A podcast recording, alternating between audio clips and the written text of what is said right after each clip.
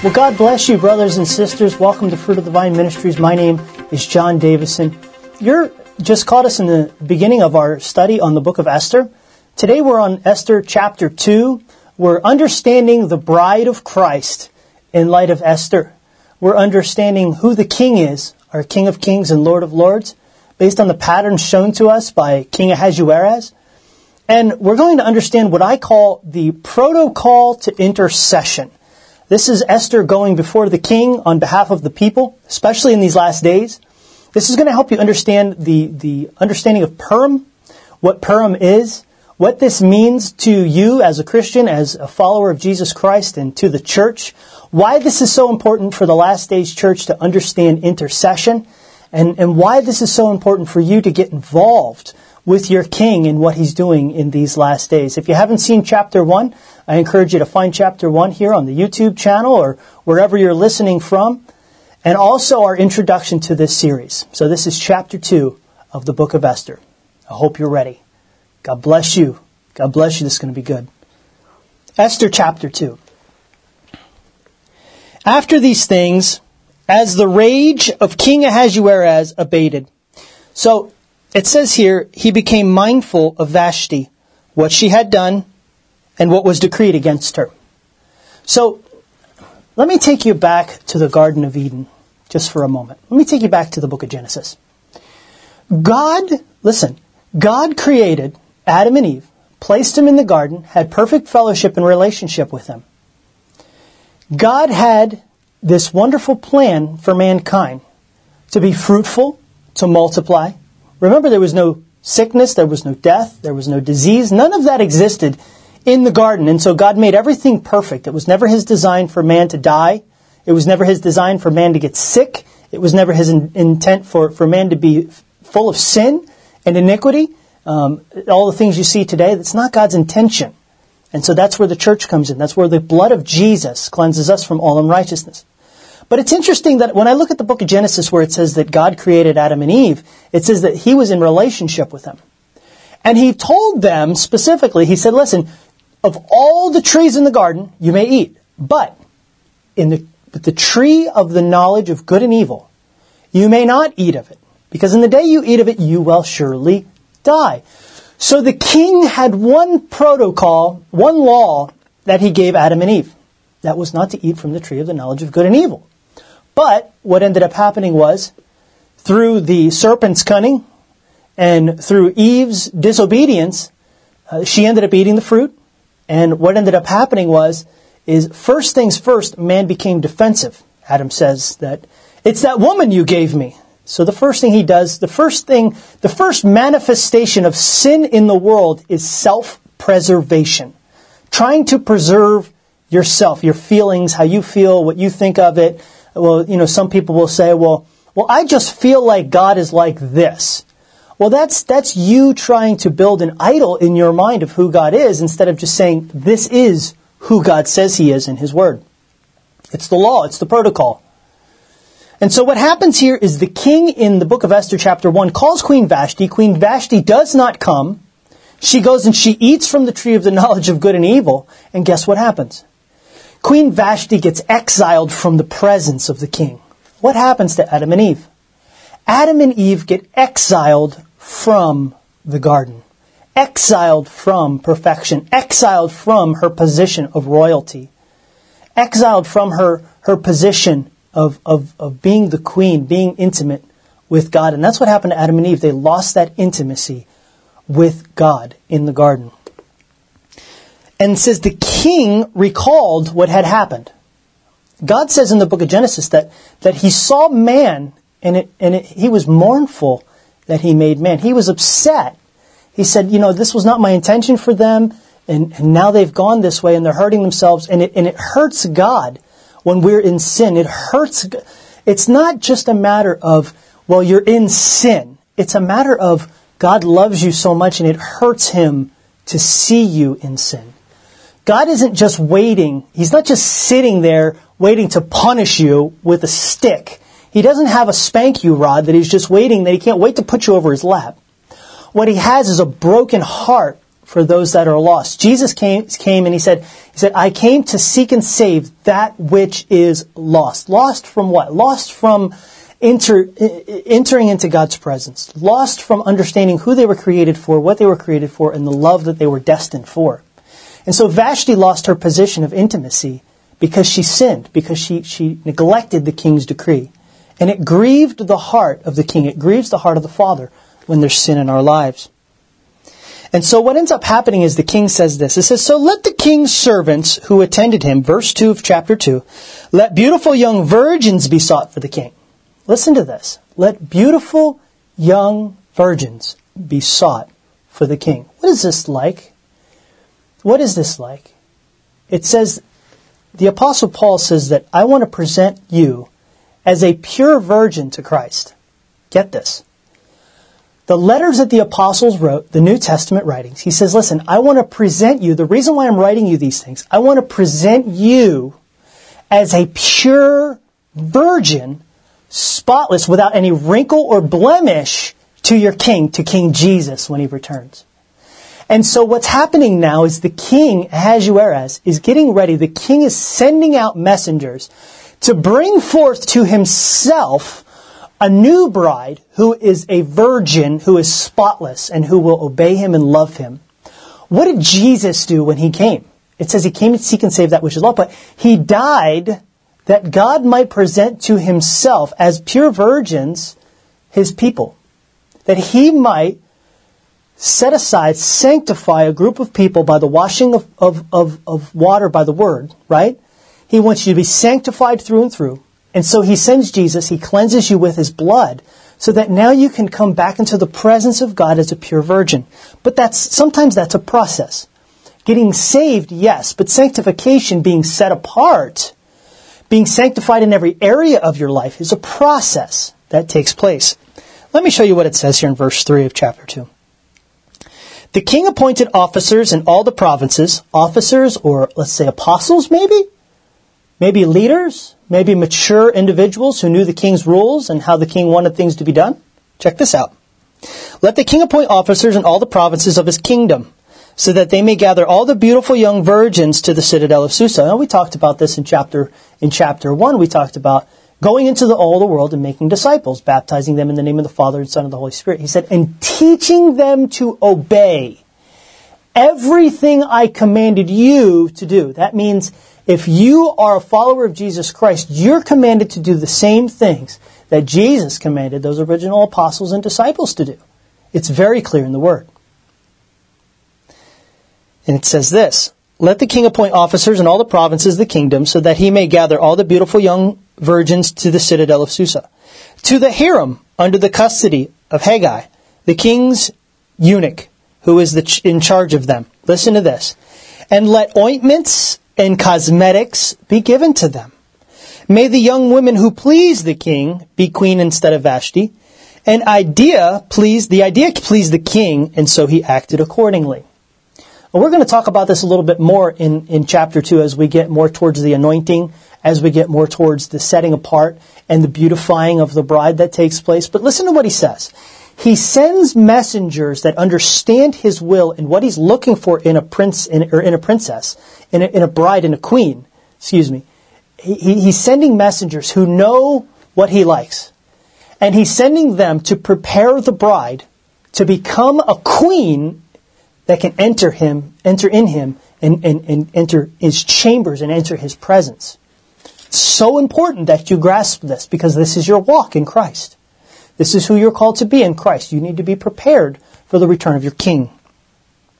And then the story sort of dips off a bit in, in verse 5 of chapter 2. It says, Now in the citadel of Susa, there was a certain Jew named Mordecai, the son of Jair, the son of Shemael, the son of Kish, a Benjamite. Now, this is where we're gonna, we're gonna go into a little bit of understanding of why we're about to go into the spiritual warfare side of this story. We have a queen preparing, we have a bride preparing to enter into the presence of the king. But now we're going to enter into what, under, what the spiritual warfare of this story. The spiritual warfare that a believer goes through. I need you to get this picture here. Who is Mordecai? Where did he come from? Who is Kish? Who's Kish? He's a Benjamite from the tribe of Benjamin of the 12, of the 12 tribes of Israel. Where do we hear about Kish?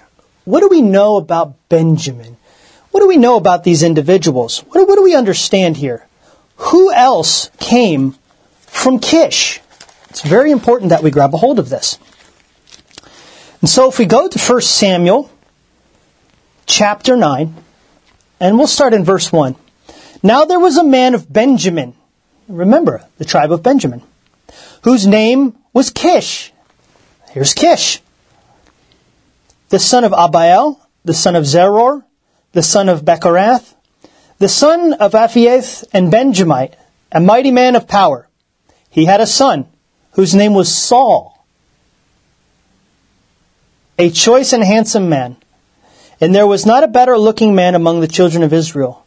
For his shoulders, from his shoulders and up, he was taller than all the people. Now the donkeys of Kish, the father of Saul, were lost. So I'm going to encourage you to read chapter 9 and chapter 10, chapter 11, and chapter 12 of 1 Samuel. And I'm going to kind of sum this up just for the sake of getting back to Esther. Saul ends up looking for those donkeys, and he runs into a prophet named Samuel. At this point in time, the Israelites are petitioning Samuel to go to God looking for a king. Long story short, that king ends up being Samuel, or excuse me, Saul. That king ends up being Saul. King Saul is anointed from the tribe of Benjamin, who is a son of Kish. Who is Mordecai? Mordecai is a son of King Saul. What did King Saul do? What was King Saul called to do? I take you to 1 Samuel chapter 15 and verse 6. King Saul said, Go, depart, go down from among the Amalekites, lest I destroy you with them. For you will show kindness to all the children of Israel when they come up out of Egypt. So the Canaanites, the Kenites departed from among the Amalekites. Then Saul struck the Amalekites until, until you come to Shur, which is near Egypt. He took Agag, the king of the Amalekites, alive and utterly destroyed all the people with the edge of the sword. But Saul and the people spared Agag and the best of the sheep, oxen, fatlings, and lambs, and all that was good. They were not willing to utterly destroy them, but everything they were, they was destroyed, and weak, they completely destroyed. So what's, what ends up happening here? It says that the king, the king here, he decides upon what God tells him to do, he decides that he is going to go and he's going to go to the Amalekites and he is going to, to, to kill them as God told him to do. God told Saul to kill all of the Amalekites and he actually didn't follow the instructions here. He actually didn't follow the instructions. He didn't destroy every single one of them. He left King Agag alive. Well, guess who comes from the line of King Agag? You're going to find out very soon. Because Haman, the enemy and the adversary, which we talked about in the introduction of this, is actually very, very important to understand his lineage. Mordecai king comes from King Saul. Hagag, or, or uh, Haman comes from King Agag. He's an Amalekite. So now you have Mordecai being introduced to the story. Mordecai the Benjamite. And we'll go back into Haman once we hit more towards chapter 3, and you'll understand spiritual warfare a little better. And we'll understand how the intercession needs to take place in the church. Verse 6, Esther, chapter 2. He had been taken away from Jerusalem among the exiles, this is Mordecai, and carried into captivity along with King Jeconiah of Judah by Nebuchadnezzar, king of Babylon. So how did Mordecai and, and Hadassah, how did the how did uh, Esther and Mordecai end up actually in the province of Persia? Well, they were first carried away to Babylon, and then Persia, Persia actually took over Babylon. Pa- Persia actually beat Babylon. So we've got this whole thing going that says he was the guardian of Hadassah, that is Esther, who was his uncle's daughter, because she had neither father nor mother. So she was uh, uh, she was a woman who was who was born and now all of a sudden she has someone being a caretaker to her with no, she doesn't have a descendant at this point because her father and mother are gone. And here comes Hadassah into the story, the Jewess. she comes into the story. Mordecai's taking care of her. Remember, they're both strangers, get this, strangers in a foreign land, in Persia. And it says this The young woman was lovely to look at and beautiful in form. When her father and mother died, Mordecai took her as his own daughter. And I'm going to jump through a couple of things here. I'm going to go to verse 9. Because the young lady appeared pleasing, check this, pleasing to him and had gained favor in his sight, he quickly gave her ointments and cosmetics. So we're going to go back into the ointments and the cosmetics. But first, let's jump back to verse 8. When the king's notice and his decree was heard, many young women, women were then gathered to the citadel of Susa and placed under the custody of the king's servant. Esther was likewise brought to the king's house and placed under the custody. Who was in charge of the harem? Because the young lady appeared pleasing to him and had gained favor in his sight, he quickly gave her ornaments and cosmetics, her allotted food, and seven young chosen women from the king's palace. He also transferred her and her young women to the best place in the harem. Let me get this to you. Because she looked beautiful to the king's servant, get this, hear me now. The Holy Spirit comes into our lives. The Holy Spirit, listen, it's the job of the Holy Spirit. It's His, it's His design to sanctify us, right? Get this. With ointments, right? Cosmetics and ordaining us. Check this out. Where does our ordination come from? It says that when we were saved. We were sealed with. We were, we were, we had the stamp placed on us. What does that mean? There's a mark upon us. There's a mark of excellence now placed upon us. The Holy Spirit now gives us and ordains us. He, he, he, he, he puts ornaments on us. He puts His seal on us and in us. And He says, now you are beautiful before the king. You have gained favor before the king. You now can be ordained. You can have the oil placed on your head to go out into all the world. You can gain favor in the sight of your king, depending on what you do with what you've been given in the heavenly spiritual realms. The king's servant chose the bride, chose the virgin, set her apart, sealed her, gained favor in her as, as she worked with him and she said, what do you want? Listen, listen to this. I'm going to go on. This is so good. Because check out what happens. You have to keep in mind what the Holy Spirit does in the life of a believer, right? Esther's being set apart. She's a virgin. She's chosen. She's getting, she's getting ointments and oils placed on her at this point. Check it out. Verse 10 Esther had not disclosed her people or her lineage because Mordecai had charged her not to disclose it. Every day Mordecai walked around the courtyard of the harem and found out how Esther fared and what might be done with her. Check this out, verse 12. The turn came for each young woman to go to King Ahasuerus after being 12 months under the regulations for the women, since this was the regular period of their beautifying. Six months with oil of myrrh and six months with spices of ointment for the women. Then the young women went into the king in this way. She was given whatever she desired to take with her for the harem to take in the king's palace. In the evening she went in, and in the morning she returned to the second harem in custody, the king's eunuch, who was in charge of the concubines. She did not go into the king unless, again, unless the king delighted in her and called her by name. So get this. She's getting purified. She's getting set apart. A six month process is t- taking place now where all of her street clothes, all of her previous ways of life are being purged from her. And she's learning how to enter into the presence of the king. She gets a taste of the presence of the king. She may have, get this, as the, as, as the virgin, she may have a taste of what it means to be in the presence of God, in the presence of the king. She'll have a taste of that. And as she purifies herself and becomes more pleasing in his sight, by the way she presents herself to him, she gains favor in the king's sight, and she gets asked more and more to come into the presence of the king. This is our walk with King Messiah. This is our walk with King Jesus. As we become more and more sanctified and set apart, He desires more and more and more to just whisper in it. We hear Him clearer every day. We start to hear Him in a way that we didn't hear him before in the beginning. In the beginning, we saw signs, or maybe we saw wonders, maybe we saw healings, maybe we were healed, maybe God brought us through something, maybe, maybe we were in a broken place and we ended up coming to Jesus, and now we've had this experience with him, but now we don't know how to have that experience again on a constant 24 hour a day, 7 day a week basis.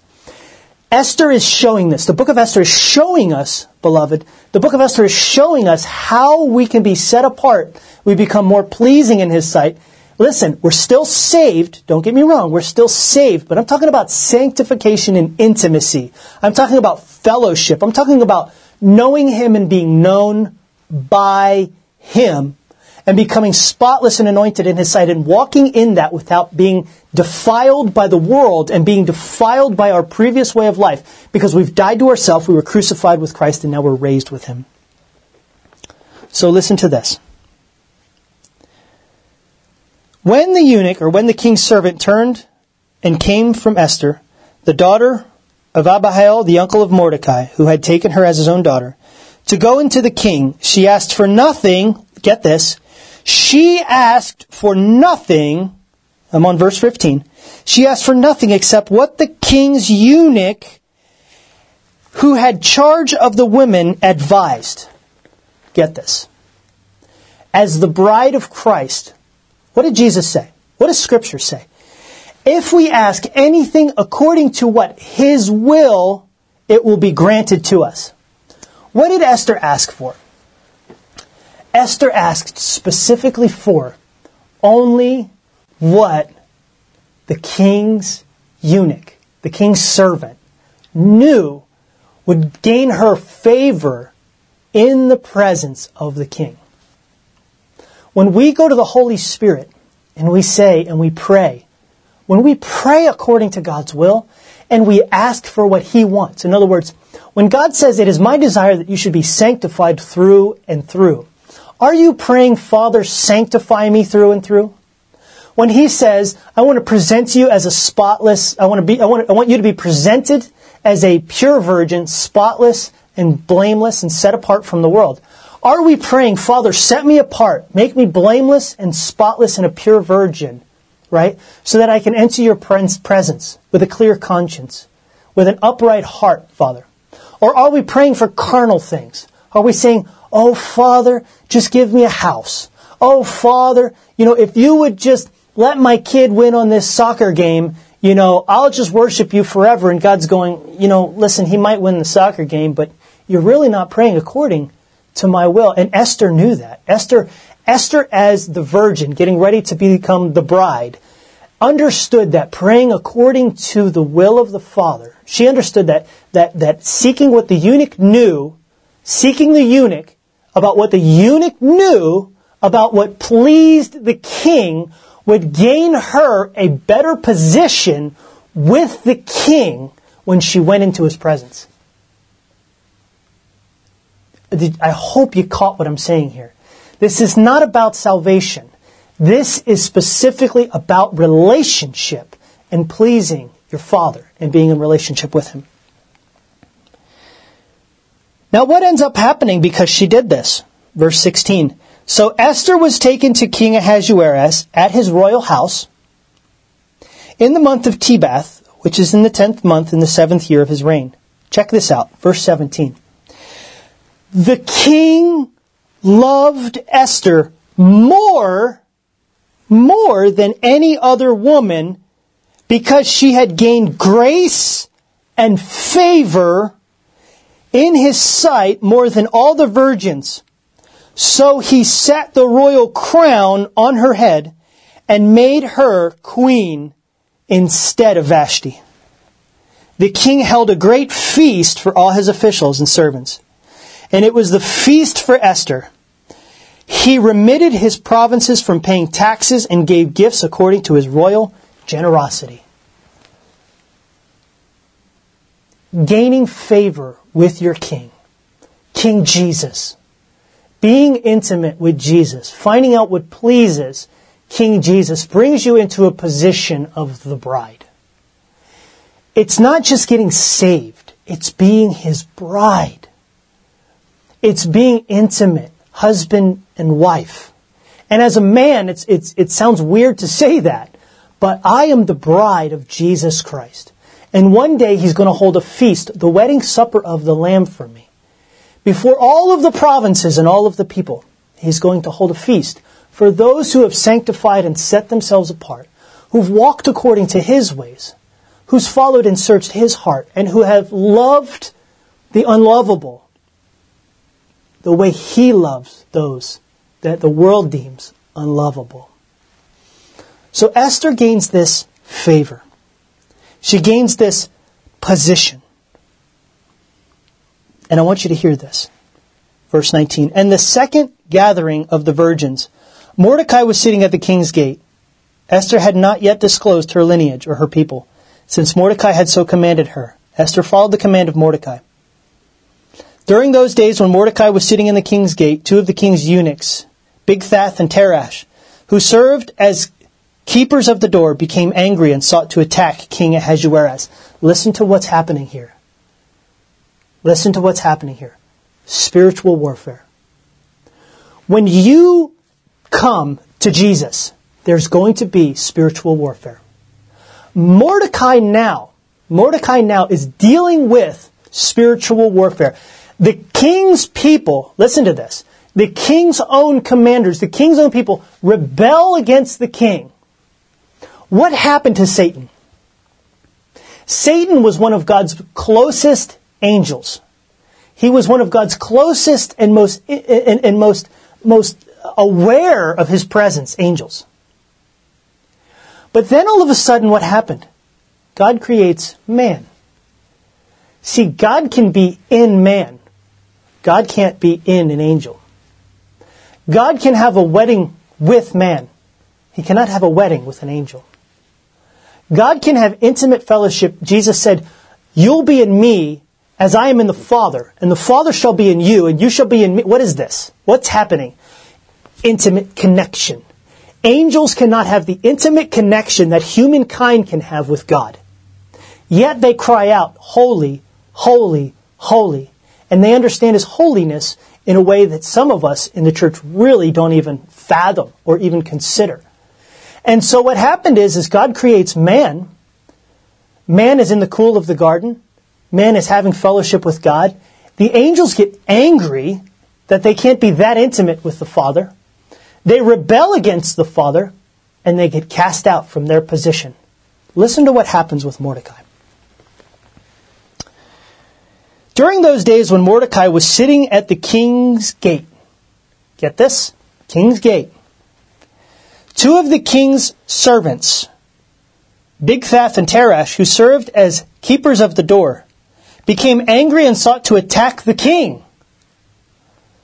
But the matter became known to Mordecai, and he reported it to Queen Esther, and Esther reported it to the king in the name of Mordecai. When the matter was investigated and confirmed, both men were hanged on the gallows, and it was written in the book of the Chronicles in the presence of the king. Wait a minute. So now Queen Esther, as the queen, has a position of authority where she can go into the presence of the king and report rebellion against the king, and the king will deal with it.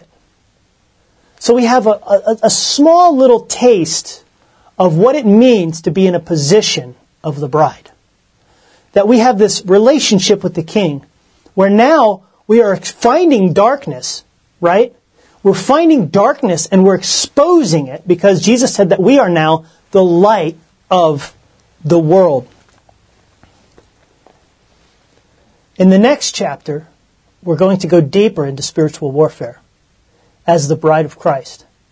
What it means to walk and understand spiritual warfare as his bride. Into the time of intercession in chapter 4 and what that means to come before your king. You do not want to miss this. This will drastically impact your walk with King Jesus. So God bless you and thank you. I encourage you to watch the series before this, the, the previous, and also follow along in the next segment, chapter 3 of Esther, Protocol to Intercession. May God bless you and keep you in the love, admiration, reverence, and understanding of sanctification in the Spirit. And I bless you with the fullness of the Holy Spirit and awareness of His presence and how much He loves you. In Jesus' mighty name, amen.